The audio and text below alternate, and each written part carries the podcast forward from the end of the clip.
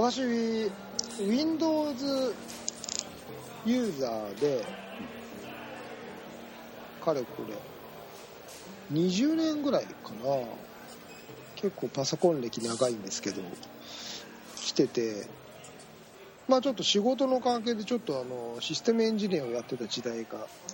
あったので、まあ、その頃も Windows を中心に Unix とか使ってたりしたんですねが最近iPhone を持ってから iPhone は iOS、うん、Mac は macOS、はい、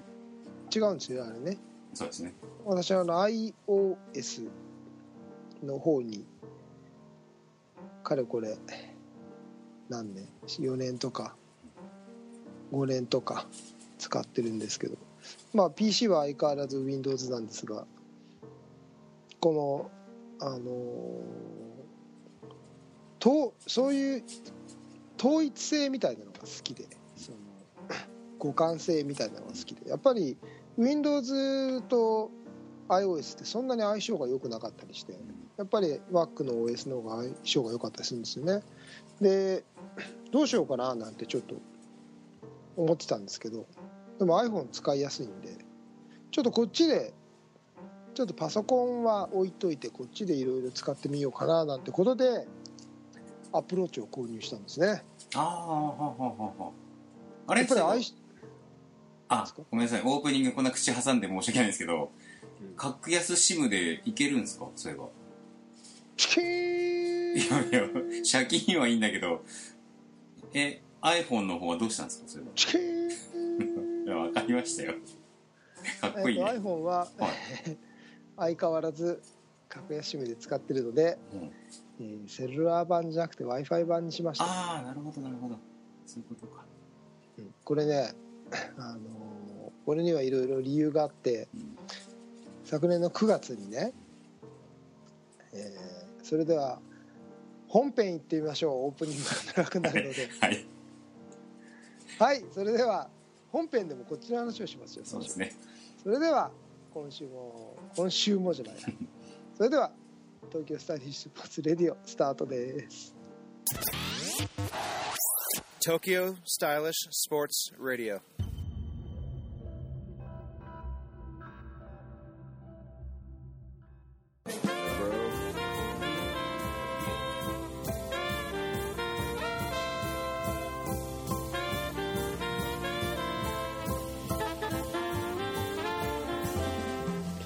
皆さんこんにちは、東京スタイリッシュスポーツ代表チームイノーバの菊池哲也です。皆さんこんにちは、東京スタイリッシュスポーツ広報の高橋剛です。この番組はディスクゴルフを中心とした最新のフライングディスク事情をお送りいたします。はい、こんにちは、はい、こんにちは。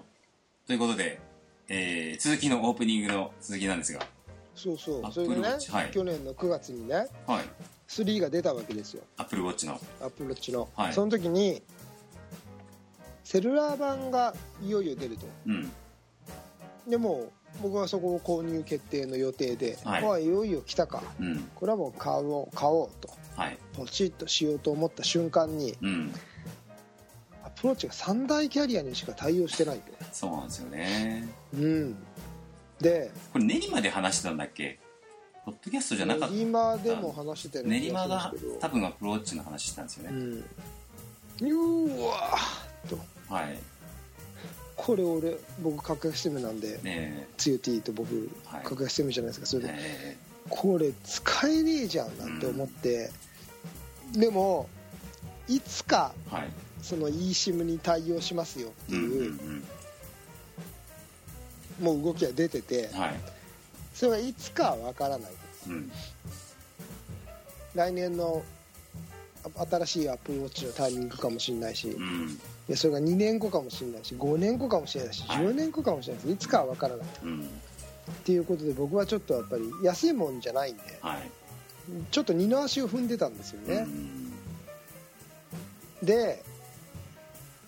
周りの Apple Watch 持ってる人といろいろ話をして、まあはい、結構いいよっていう話をしてる時に、はい、ああそうか、でも俺はもうでもセルラー版欲しいしなーなんて思ってて、でそのタイミングでやっぱ胃がおかしくなった今回のね、はいはいはい、で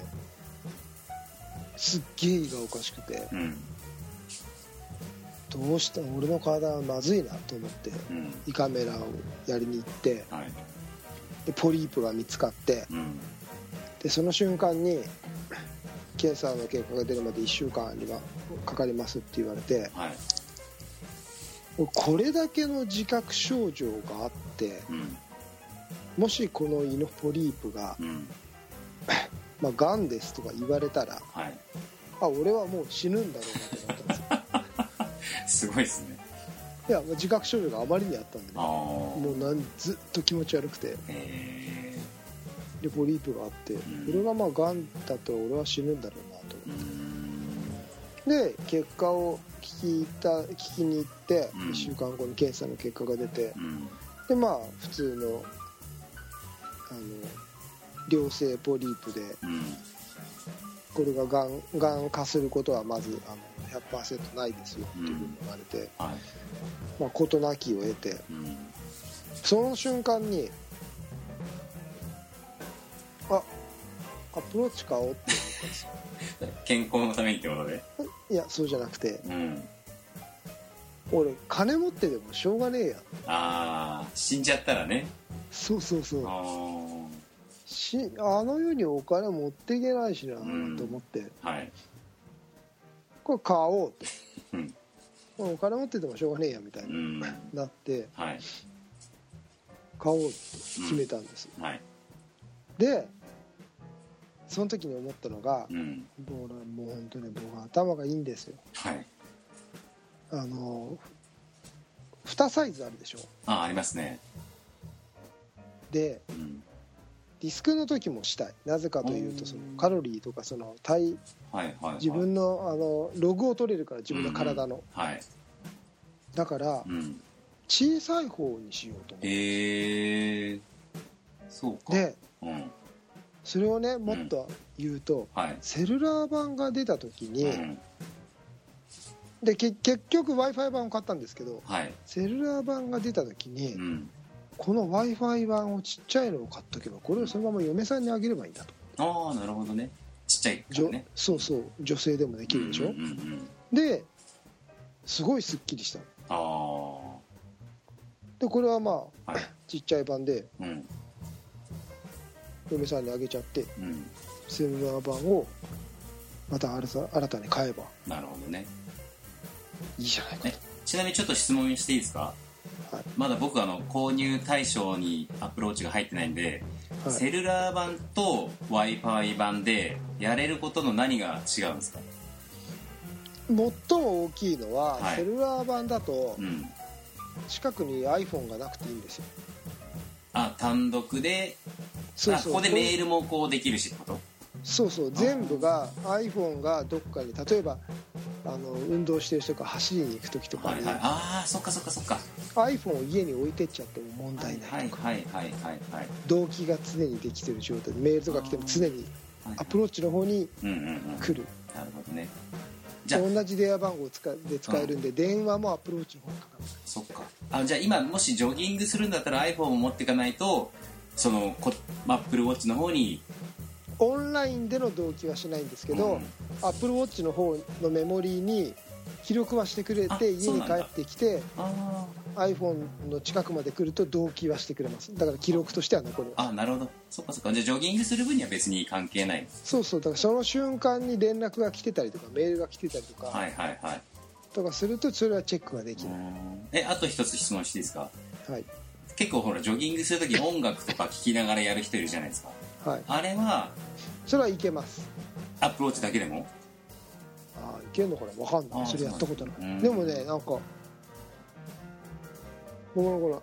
アプローチに言うと、はい、でも今近くに iPhone があるから、うん、どうなんだろうそれねやったことないし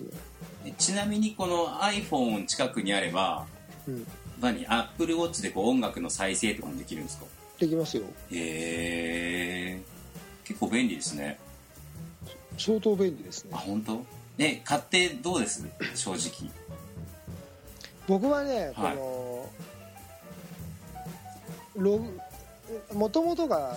対組織ログみたいなのをずっと使ってたんですよ、活動代謝系みたいな、でそれがぶっ壊れちゃってて、はいはい、ぶっ壊れちゃってどうしようかなと思ってるところがあって、それが全く同じ機能が全部ついてるんで、うん、僕はもう今ね楽しくてしょうがない。あとはその Apple Watch 仲間で1日どんぐらい活動したかみたいなのを、うん、全部共有できるんですよね、データをね。ああ、いいっすね。でもそれはね、すごい楽しい。でも最近 Apple Watch の踊らされてて1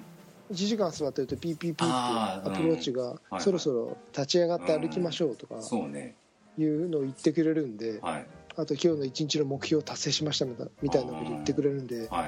ああちょっと頑張って歩こうかなみたいな感じになるので、 Apple Watch に完全に踊らされてるのがちょっと心地が良いです。ああ、いいですね。メールとかもApple Watchで見るようになりました？そりゃ当たり前じゃないですか。あ、それで来るんだもん。 LINE とかも全部こっちに来るから、うん、でピッこう返信とかできるの？それで定型文と顔文字はできます。できるんだ。ちょっと忙しい時にピピピピってこっちから iPhone が手元にない時とか、まあ、Bluetooth なんで 10m ぐらいは別に離れてても大丈夫なんで、ちょっと職場でね、携帯いじれなく時とかは。確かに携帯いじるとなんかあいつって思うけど、腕時計でさピピってやる分には別にそんな嫌な感じしないですよね。そうそう。で僕はもっとそのなんでセルラー版が良かったというと Wi-Fi 版はそこまでいけないかななんて思ってたら、はい、意外にいけた。あ、持ってればってことで。そうそう、僕もログとかも、うん、Wi-Fi 版は取れないと思ってたんですよ。ああ、なるほどね。同期してないから、はいはいはいはい、そしたらデータはね、うん、この Apple Watch のメモリに全部蓄積してくれるってことが分かったんで、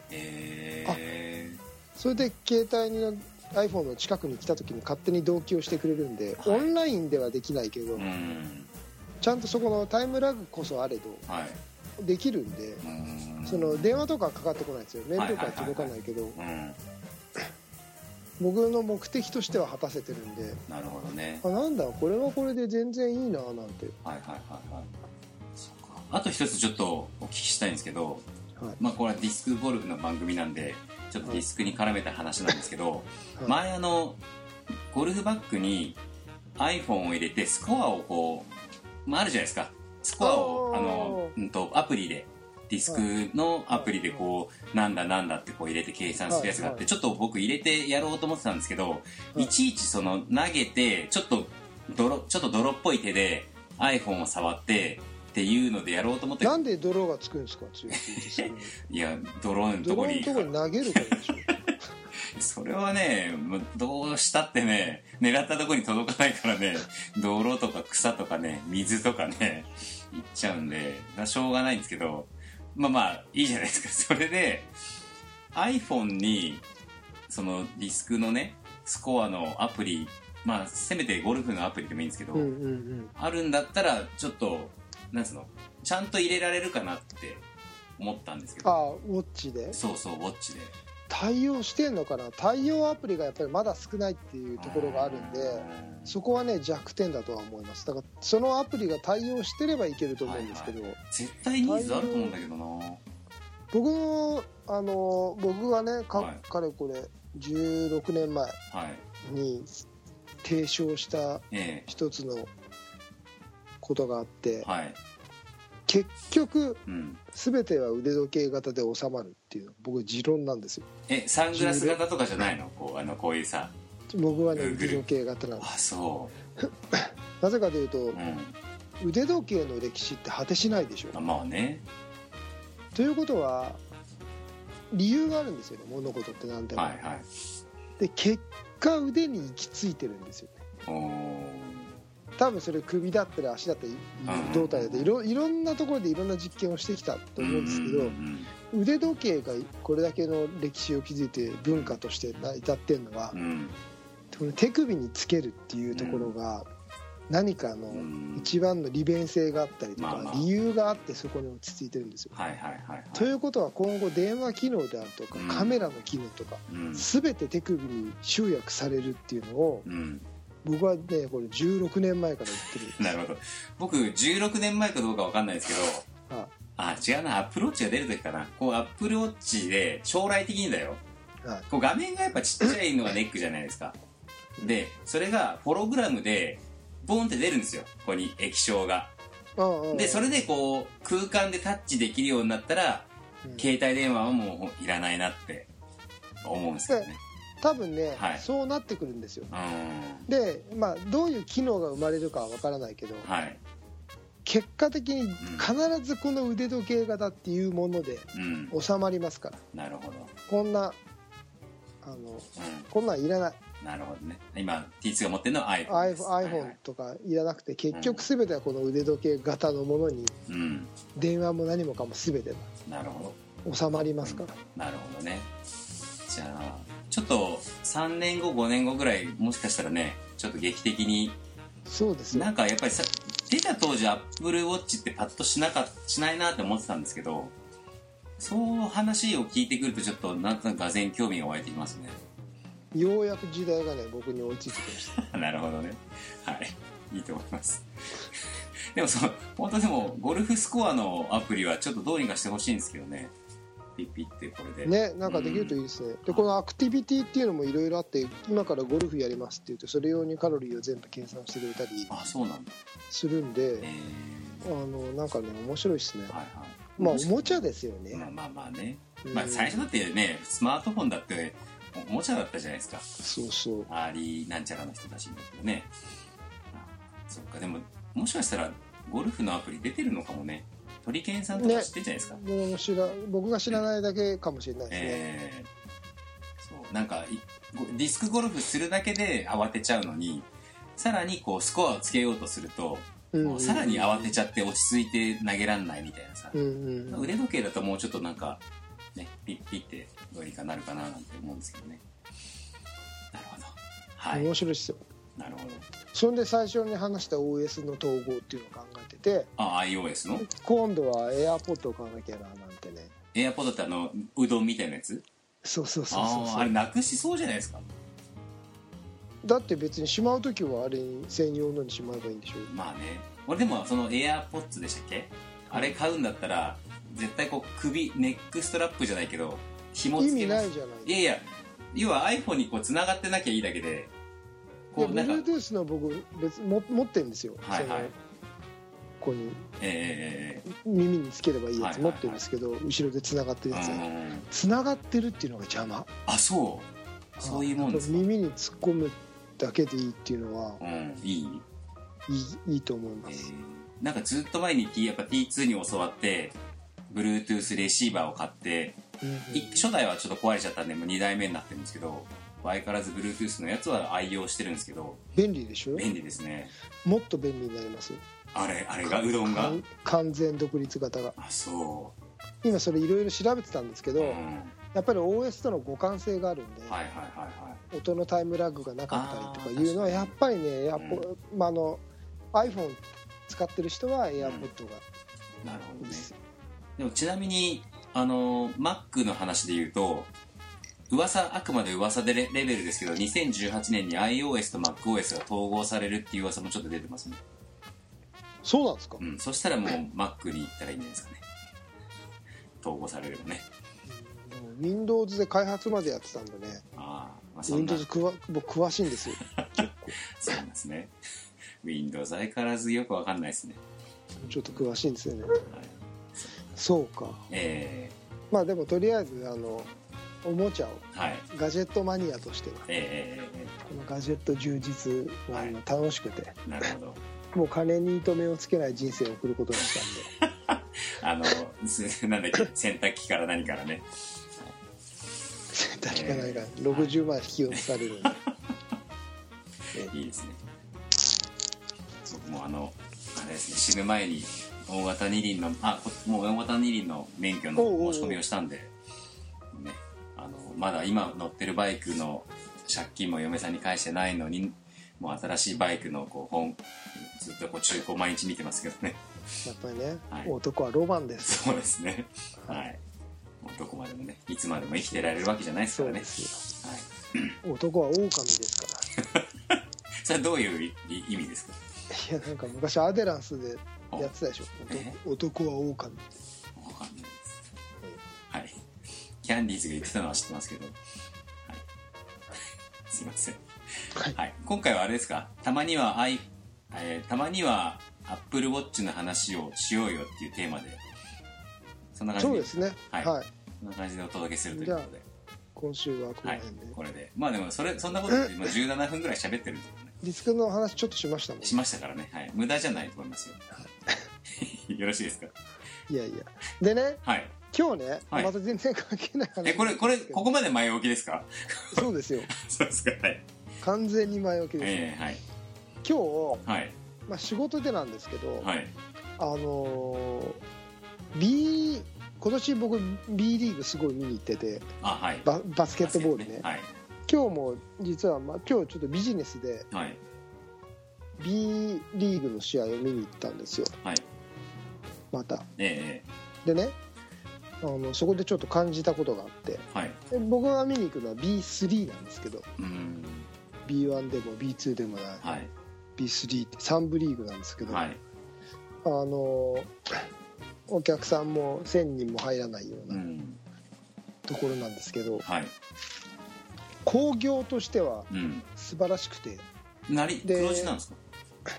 黒字になってんの B3 とかって。何になってる？黒字、うん、あ、それ分かんないんですけど、うん、今日はね、実は社会貢献事業みたいなので、はい、地域の方々を招待するみたいな、うん、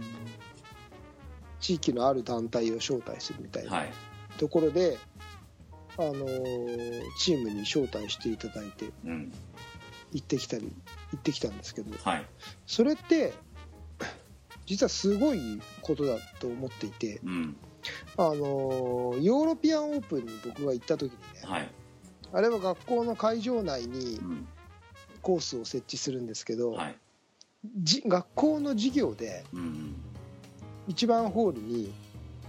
スタンドがバーって観客席ができてて、学校の体育の時間に小学生が1年生から6年生まで順番にそこに見に来るんですよ、ディスクゴルフの試合で。そうすると1クラスだって6、70人になるでしょ、うん、2クラスとか9年生、うん、でそれがひっきりなしにずっとそこのスタンドに時間によって子供たちがいっぱい来て、うん、わーって応援してるんですよ。それでティーショットを投げるんですね、うん、これってで選手たちにそこでなんかサインくださいとかっていうのをやってるんですよね、はい、でこれってすごくウィンウィンな関係で、うん、選手にとってもディスクゴルフの運営側にとってもディスクゴルフのアピールになるでしょ、うん、はい、選手にとっても緊張したりモチベーションにつながるでしょ、うん、で子どもたちにもやっぱりトップクラスの技術を見せられるでしょ、うん、でディスクっていうものを知ってもらえるでしょ、うん、でなんとなく楽しいでしょ、はい、でこれってねすごいいいことだと思って、うん、今日その社会 B3 ってまだまだマイナーだけど、うん、こうやっていろんな団体をね招待する、うん、申し訳ない、言い方申し訳ないんですけど満員にはなんないんですよ、どっちにしても、うんうんうん、ということは空席があるってことでしょう、はいはい、うん、だからその席を遊ばせないようにそうやって地域の団体とかを招待したい、うん、そこで実際のプロのね、はい、トップクラスのプレーを見させてあげる、うん、っていうと僕なんかも今日もすごく感化されて、うん、グッズ買ったりしたんですけど、タオル買ったり、はいはいはいはい、うん、でそれってなんか恩返し、招待してもらった恩返しもあるしとかで、それってディスクゴルフも全然ギャラリーつかないじゃないですか、はい、地方で試合とかしても、うん、選手しかギャラリーにならないでしょ、うん、それを例えば地元の小学校とかに何月何日ディスクの試合やるんで見に来ませんかみたいなことをやってディスクでまあちょっと体験会かなんかやって体験ブースかなんか作っといてやればもっと人って集まるんじゃないかななんて。なるほどね。そっか、田舎でやってるからどうのってわけじゃなくて、その田舎の人たちを、地元の人を呼んじゃえばいいのか。そうそう、地元の人を。なんで大会をやれるかっていうと、コースがあるから大会やるわけじゃないですか。うんうんうんうん。うん、でそれがね周知されてれば、はい、見に来てくれるかもしれないしね。そうですね。なるほどね。それね、福井はやってんですよね。ああ、はいはいはい。福井には見に来てくれる人がいたりとか、うんはい、それってすごくウィンウィンな関係で、うん、お互いにいいじゃないですか。うんうんうん、そう。うん、だからそういうことをやったりとか、はい、その小さなスポンサー、それこそ地元の企業で僕らが聞いても分かんないような地元の企業がスポンサーについてくれてて、はいうんまあ、ユニフォームにペタペタペタペタいろんなステッカー貼ってあるでしょ、うんはいはいはいはい、サッカーとか見てても、うん、でそういう小さな地元にと密着していくっていうようなことをやっていけるといきなり大きいことできないんで、はい、いいのかななんていうのをすごい、うん感じましたね。なるほど、うん、でお金がかからないところではやっぱり地元の小学校とかに、うんね、印刷代とかはまあかかっちゃうんですけど、はいはい、いついつどこどこでこんなディスクゴルフの大きい試合やって日本中からプロの選手来ますよって、うん、ディスクもショップも出るし体験もできますよどうですか皆さんって言って、うんね、全校に配って10家族でも来てくれればね、うんまあそうですね、大成功でしょ、はい、っていうのを、はい、今日ねすごくそのサービスを受ける側としてすごい感じましたね、うん、なるほどね。そっか、でもできないのかな、そうなんか盲点というかそういう発想がなかったですね。そうそう、だからなんか逆の発想で、うんあそうかそうやってやって別にこっちはなんか努力するわけではなくて、うん、こんなこと、うん、すごいこと実はやってるから、はい、見に来ませんかみたいな、うん、見れますよみたいな、はいはいはい、それはもう選手だってね、うん、見てくれればねいや人に見られてなんて投げませんよなんてやつははっきり言って出ないでいいと思うん、ね、そんなことにも協力できない人はね、うんうんまさにでも本当にね印刷代と学校に配る手間ぐらいでねそれでもちょっとそこね自治体通せばどうにでもなるんでああそっかそっかなるほどいいですねちょっといい提案だと思います。そうそうそれはね協会の人に協会にやってほしいですねまあ、地元のねでも大会単位でもできそうじゃないですか。そうそうそうそれでねそのまま実はここにコースがあってディスクゴルフってこんなんなんですよみたいな感じですごいですねって言ってくれた人が一人でも地元のプレイヤーになってくれれば、はい、これはまたものすごく大きな普及だし、うんうんはい、いいですね。いいでしょ。ぜひ一歩ずつでもね、うん、やっていければそうなってくると、まあ、地元の企業がついてくれたりとかね、うん、なかなかいきなりこう今のこの状態でいきなりスポンサーつけるっていうのはよっぽど日本ディスクゴルフ協会っていう冠を使ってね、うん、いや協会が引っ張ってこないといけないことなんて簡単なことではないと思うんですけど、うん、大会に人を呼ぶならまず地元の人たち、うん、特に小学校ぐらいの子どもたちがいる親御さん世代、はい、ドッジビーがこれだけ普及してるんで、うんうん、家族でできるスポーツですよ見に来ませんかみたいな感じで、はい、いければ、うん、絶対興味ある人はいます。それはもう断言します、うんはい、ということで今日は T2 からの誰でもできるディスクゴルフの普及論。誰でもできませんそれはこれはある程度団体規模であそうですね、はい、本部が協会がやったり地方の、うん、地方の誰がやるのか ね大会運営する人がやるのか、うん、誰がやるのかは分かんないですけど、うん、ある程度まあそうちょっと名前のあるところがやらないと、はいはい、個人ではできない、まあまあ個人じゃないんですけどねはいというような話で提案ということで、はい、よろしいでしょうか。はい、はい、では心ある方々よ、ぜひということで、実はほら僕らやってるでしょそれを。まあまあね、はい。で講習会とかで何百人とか集まったりするでしょ、うん、はい。それはだから逆に僕らもやって、まあ、ある意味僕は成功例だと思ってるんで、うん、まあね、各、ね、あの地方の大会前ごとにねそういうことやっていけば広がりがね、 それを今日改めて自分がね、はい、やっぱりすげえなって、プロのってすごいなって思ったんで、で面白いなと思ったんで、また見たいなと思ったんで、きっかけ作りとしては最高かな。本物の試合ね、本物が本気でやってる瞬間を見るっていうのは何よりも説得力があるじゃないですか。そうです、うん、はいはい、はい、ということでぜひ皆様も、はいはい、お考えいただければと思います。はい、はい、それでは、ありがとうございました。ありがとうございました。 TSS ラジオ、今回のテーマは B リーグから盗めというテーマでお送りいたしました。盗めいいとかね、いろいろ盗んでいきましょう。そうですよ、はい、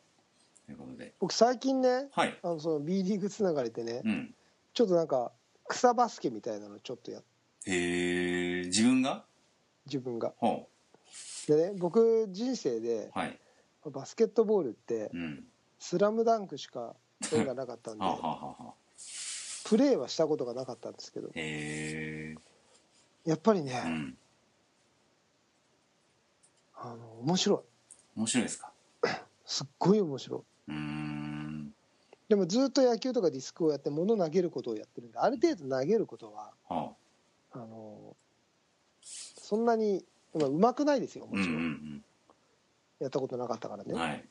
遊びでしか、うん、うまくはないんですけど、はい、そこそこにシュートが入ったりするんですよ。へー、レイアップじゃなくてジャンプシュートがね、はい、今日ちょっとやったんですけど、はい、何本かスリーポイントシュートが入ったりとか、すごいですね。それなんかね面白い、はあ、それで実際の試合見たんで、ああこうやんのかみたいな、自分の中のイメージがまた膨らんできて、あ、そうなんだ。だから体験会と本物を見せるっていうのは、うん、いいななんて思いましたね。バスケット面白かった、うん、球技の中で一番1、2を争うほど嫌いですね、やるのが。なんで？うまくできないからなんであんなのみたいなさ、入らねえしドリブルもできねえしさ、球持ちはダブルドリブだって言われちゃうしさなんだこれセンスの問題です